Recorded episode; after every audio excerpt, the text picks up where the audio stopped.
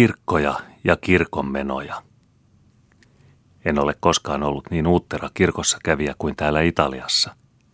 Tuskin menee sitä päivää, ettei tulisi jotakuta kertaa kirkossa pistäydytyksi. Siihen on luonnolliset syynsä. Sillä tuskin on sitä kadunkulmaa, jossa ei jokin kirkko kohoisi, ja avarampien torien ympärillä niitä on useampiakin.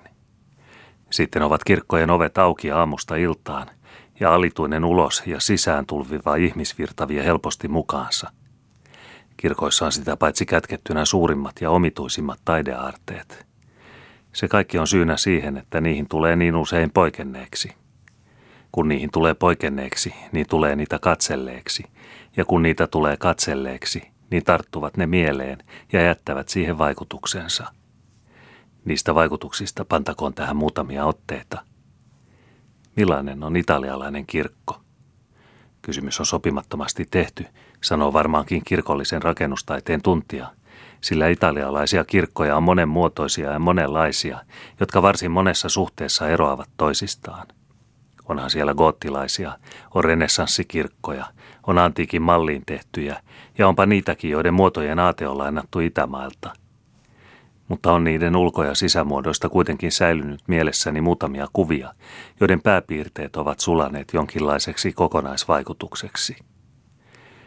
Kun me ajattelemme kirkkoa, niin näemme sen tavallisesti seisovaksi, joko jollakin avonaisella tai korkealla paikalla, joka on ikään kuin raivannut oman maansa, hautausmaansa, ympärilleen, minkä keskellä se sitten kohoaa jotenkin loitolla ihmisasunnoista ja mistä se useinkin kivijalkaansa myöten näkyy tietä kulkevan silmään. Alkujaan lienevät kirkot täälläkin seisoneet vapaina. Mutta kun ihmiset vuosisatojen kuluessa ovat samoilla sijoillaan pyörineet kirkko keskipisteenään, niin ovat ne lopulta sitä lähennelleet ja piirittäneet sen omilla asunnoillaan niin, että siitä ainoastaan korkein kupoli ja ylin huippu ylenee kattojen takaa jos siinä näet on tuollainen huippu ja kupoli. Se kuitenkin puuttuu hyvinkin usein. Olen nähnyt koko joukon suuria komeita kaupunkikirkkoja, varsinkin Roomassa, joihin ovi aukeaa kadulta niin kuin mihin suurempaan hotelliin tahansa, ja jota ei ihmisasunnoista erota muu kuin pyhimysten kuvilla tai maalauksilla ja ristillä koristettu pääty. Kirkon ulkopuolinen rakennekauneus, jos sitä alun pitäen on ollutkin, katoaa kokonaan, ja ainoastaan muutamissa kaikkein suurimmissa ja kaikkein komeimmissa se pääsee useammilta puoliltaan vaikuttamaan. Mutta niissäkin on tavallisimmasti jokin niihin kiinni muurattu luostari kokonaisvaikutusta häiritsemässä. Usein on kirkon sivuseinillä alikerrassa kauppapuoteja, vaunuliitereitä tai muita sellaisia, ja ylemmissä kerroksissa tarjotaan huoneita vuokrattavaksi. Uskonto ja sen harjoitus on katolilaiselle jokapäiväinen asia ja arkinen toimitus, ja se on tehnyt heille kirkon kotoisemmaksi kuin mitä se on meille. Meille se on Herran huone, jonkinlainen sunnuntai-uskontoamme palveleva juhlasali, johon kerran viikossa kokoonnutaan. Heille se on jokapäiväinen lepopaikka, niin kuin julkinen puisto tai puutarha, johon he ohikulkiessaan istahtavat nauttimaan varjoa ja viileyttä, ja jossa musiikki monta kertaa päivässä soittaa heidän huvikseen. Ja kaunis puutarha se kyllä onkin. Yhtä vähäpätöinen ja vaatimaton kuin italialainen kirkon ulkokuori on, yhtä suuremmoinen ja ylellinen on usein sen sisusta. Tietysti vaihtelee sisäasu yhtä monen aikakauden ja taidelajin mukaan kuin ulkoasukin, mutta useat eri vaikutukset yhteensulattamalla syntyy siitä sentään seuraava kokonaiskuva. Tavallisesti on täkäläinen kirkko latinalaiseen ristimuotoon rakennettu. Kun astuu ovesta sisään – jonka pielessä ohimennen sanoen istuu aina joku vaivainen kerjäläinen almoa anomassa. On siinä edessä soikea käytävä, tai oikeammin kolme sellaista, kaksi laitimaista ja kapeampaa, ja yksi keskimmäinen ja leveämpi, jotka pilarien tai kaarien kautta eroavat toisistaan. Tuo keskimmäinen on kirkon avarin osa, josta silmä kantaa kirkon perille saakka, missä ovat alttari, kuori ja kupoli. Se on yksi ainoa suuri lattia, useinkin kuin autiotori, jossa vain siellä täällä on pieni rukouspenkki, mihin kirkkomies kuoria kohden pyrkiessään vain hetkeksi polvistuu, jatkaakseen sitten matkaansa eteenpäin. Kirkon varsinainen osa on sen molemmilla seinämillä ja sen risteyksistä lähtevissä sivuhaaroissa. Sillä siellä ne ovat nuo kaikki pienet eri kappelit, nuo niin sanoakseni varjoiset lehtimajat, jotka antavat katoliselle kirkolle sen varsinaisen luonteen, jossa varsinaista hartautta harjoitetaan ja jossa varsinaiset kirkonmenot tapahtuvat. Sinne kääntyy tavallisesti aina sekin, joka vain matkailijan ja taiteen harrastajan silmillä katselee. Se on kokonainen taidemuseo, tuollainen yksi ainoa kirkon sivuseinämä. Sen kappeleista muodostaa useinkin jokainen erityisen pienoiskirkon. Näissä kappeleissa on oma alttarinsa, omat alttaritaulunsa ja seinät ovat peitetyt joko veistoksilla tai freskomaalauksilla. Elevät ne ole jonkun vanhan, kuuluisan, rikkaan suvun erityistä omaisuutta, ovat ne omistetut jollekin merkilliselle Madonnalle tai jollekin pyhimykselle, jonka elämä ja ihmettyöt ovat siihen kuuluvissa taideteoksissa esitetyt. Kullakin kirkossa kävijällä on hänen sukunsa traditsiunien tai yksityisten taipumustensa mukaisesti oma lempikappelinsa, johon hän poikkeaa polvistumaan, rukoustaa lukemaan ja vahakynttilänsä sytyttämään. Ja kun koettaa asettua hänen kannalleen, niin ymmärtääkin se varsin hyvin tämän omituisen tavan, sillä kirkko kokonaisuudessaan korkeinen holveineen ja laajoinen muotoinen hajoittaa mieltä ja hartautta, jota vastoin tuollainen pikkukammio sitä kokoa ja keskittää. Tuolla suuressa kuorissa ja ison pääalttarin ympärillä asuu kaukainen, ankara, suuri Jumala. Täällä ovat hänen pienet, enemmän inhimilliset välittäjänsä, joiden puoleen on turvallisempaa ja kodikkaampaa kääntyä. Mutta paitsi Madonia ja pyhimyksiä, jotka asuvat noissa kappeleissa ja joiden läsnäolon katolinen niin elävästi luo eteensä vilkkaan mielikuvituksensa avulla, asuu kirkoissa paljon muitakin henkiä. Suuri joukko suuria miehiä – Hurskaita kirkon ystäviä ja sen hyväntekijöitä on haudattu kaikkien kirkkojen seinämiin. Se osa kirkon seinästä, joka jää kahden kappelin väliin, on tähän tarpeeseen käytetty. Köyhemmissä ja pienimmissä kirkoissa on vain marmorilaatta kirjoituksineen leposiaa merkitsemässä ja sen päällä kenties vainajan rintakuva. Mutta vähänkin suuremmissa on siinä sillä sijalla kokonainen hautakivi taideteos muistuttamassa vainajasta – ja nämä niin sanotut sarkofaagit, ne ovat useinkin mitä suurinta ja hienointa taidetta. Kuuluisimmat taiteilijat ovat monestikin niissä luoneet elämänsä etevimmän mestariteoksen. Niitä silmälleen siirtyy katselija hiljalleen kirkon varsinaista ristikkoa kohden. Kupolin alla tapaa hän kuorin, joka on joko koko tai puoliympyrä, ja jossa kirkon kaikki komeus kokoontuu kuin polttopisteeseensä.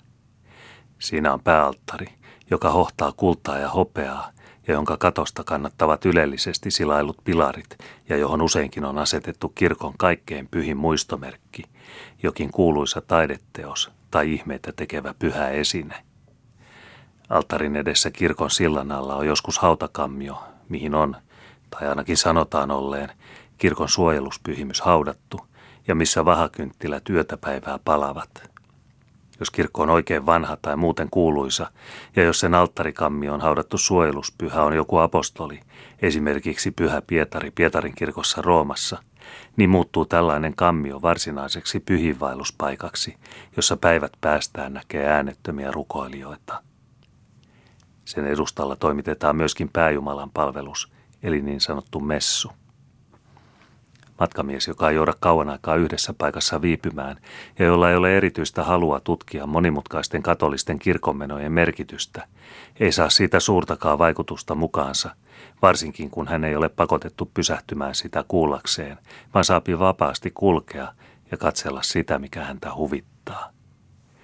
Seuraava kuva on siitä kuitenkin jäänyt mieleeni. Alkaa kuulua kirkossa laulua, milloin heleitä lasten ääniä, milloin karkeita miesten bassoja, joiden rinnalla vakavimmat tämän bassot ovat kuin lampaa vuonan valitus vihastuneen härän mörinään verrattuna. Yhtäkkiä lakkaa laulu ja kuuluu lukemista, jonka jälkeen taas sata ääntä yhtyy yhteen virteen.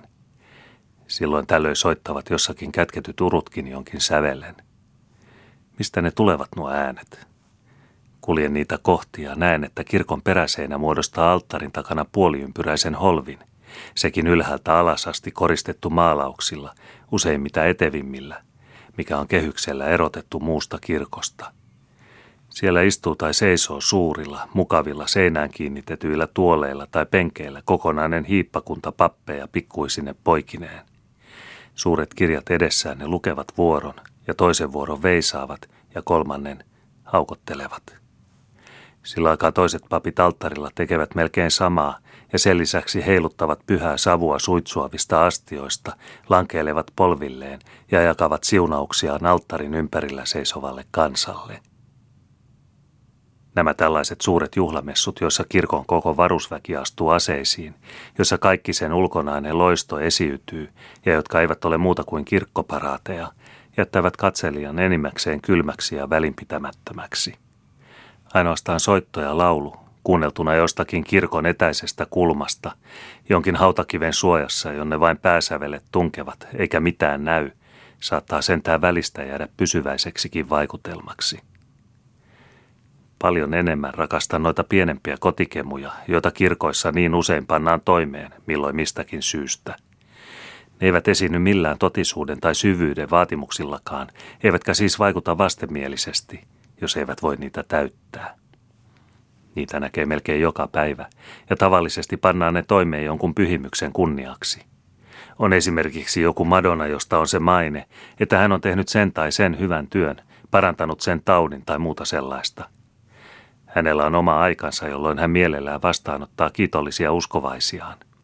Joku munkki, pappi tai kirkonpalvelija, jonka erityisenä toimenaan tämä Madonnan ja hänen kappelinsa vaaliminen, nähdään juhlan aattona olevan suuressa hommassa – hän puhdistaa alttaria, kiiloittaa kulta- ja hopeakaluja, pystyttää kokonaisen metsän kynttilöitä alttarin ympärille, häärii niin kuin emäntä, joka odottaa vieraita luokseen. Tulen toisena päivänä samaan paikkaan ja näen, että odotetut vieraat ovat saapuneet. Suuri joukko naisia, lapsia ja siellä täällä joku vanhempi mieskin piirittävät nyt paikkaa. Madonna loistaa kynttilään keskellä kaikessa komeudessaan. Hänen kuvansa kehys on verhottu köynnöksillä ja kukkasilla, sekä luonnollisilla että papereista tehdyillä, ja sen ympärille on ripustettu uhrilahjoja, jos jonkinlaisia. Siinä voi nähdä lasisia sydämiä, helminauhoja, ristejä, sormuksia, mutta siinä voi myöskin nähdä puusta tai paperista tehtyjä sormia, korvia, varpaita, jopa vatsankin jäljennöksiä. Ne ovat pantuina merkeiksi niistä ruumiinosista, jotka kaikkein äitien esikuva on joistakin niihin kuuluvista taudeista ja vammoista vapauttanut. Kun näkee sen totisuuden, millä kaikkien näiden pikkulahjan antajat lukevat rukouksiaan kappelin edustalla, ja miten tosissaan he pienille lapsilleen osoittavat Kristuslasta Maarian sylissä, niin ei tälle kaikelle voikaan vetää suutaan nauruun, niin kuin ensin oli tehnyt mieli, vaan täytyy se ottaa semmoisena kuin se on – yksinkertaisen lapsellisen hartauden naivisena ilmauksena. Tällaisista näkemistäni pikkukemuista vielä pari esimerkkiä.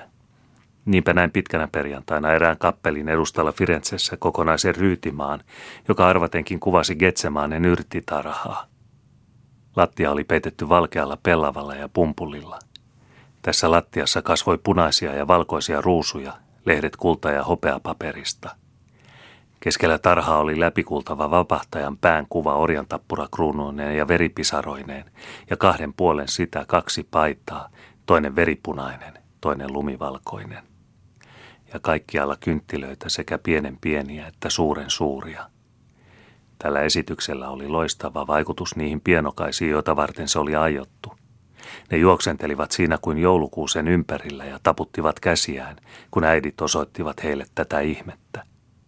Olihan se vähän omituinen tapa esittää Kristuksen kärsimyksen historiaa ja hänen verisovitustaan. Mutta lapsille ajottuna tuskin olisi sopivampaa voinut keksiä. Vielä hupaisemmalta tuntui minusta se, minkä näin itse pääsiäispäivänä erässä saman kaupungin suurimmista kirkoista, Santa Crocessa eli Pyhän Ristin kirkossa. Kun se on vastapäätä asuntoani, kaitainen katu vai väliä, menin sinne tietysti pääsiäiskirkkoon. Suuri messu siellä kävi parhaillaan – Syystä, jota yllä olen esittänyt, ei se kuitenkaan suuresti minua huvittanut. Sen sijaan herätti huomiotani joukko naisia, joita yhtä mittaa puikkelehti sakastin ovesta ulos ja sisään.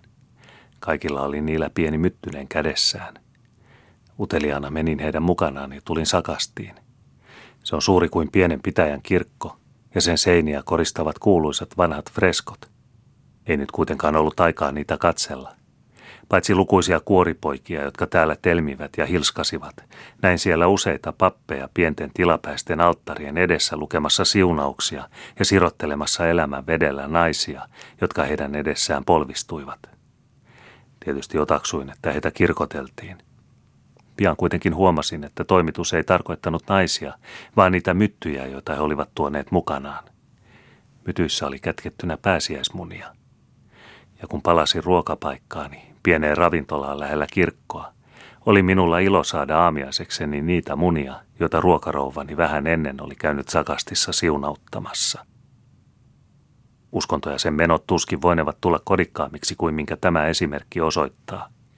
Kun keittiö on niin likeisesti liittynyt kirkkoon, niin on samalla kirkkokin liittynyt yhtä likeisesti keittiöön, ja tätä ystävällistä suhdetta, jota vuosisatain kuluessa on osattu niin taitavasti kehittää, saanee katolinen kirkko kiittää siitä, että se kaikista puhdistuksista huolimatta niin kauan on voinut säilyä miltei rikkomattomana etelän herkkämielisten, lapsellisten kansojen keskuudessa.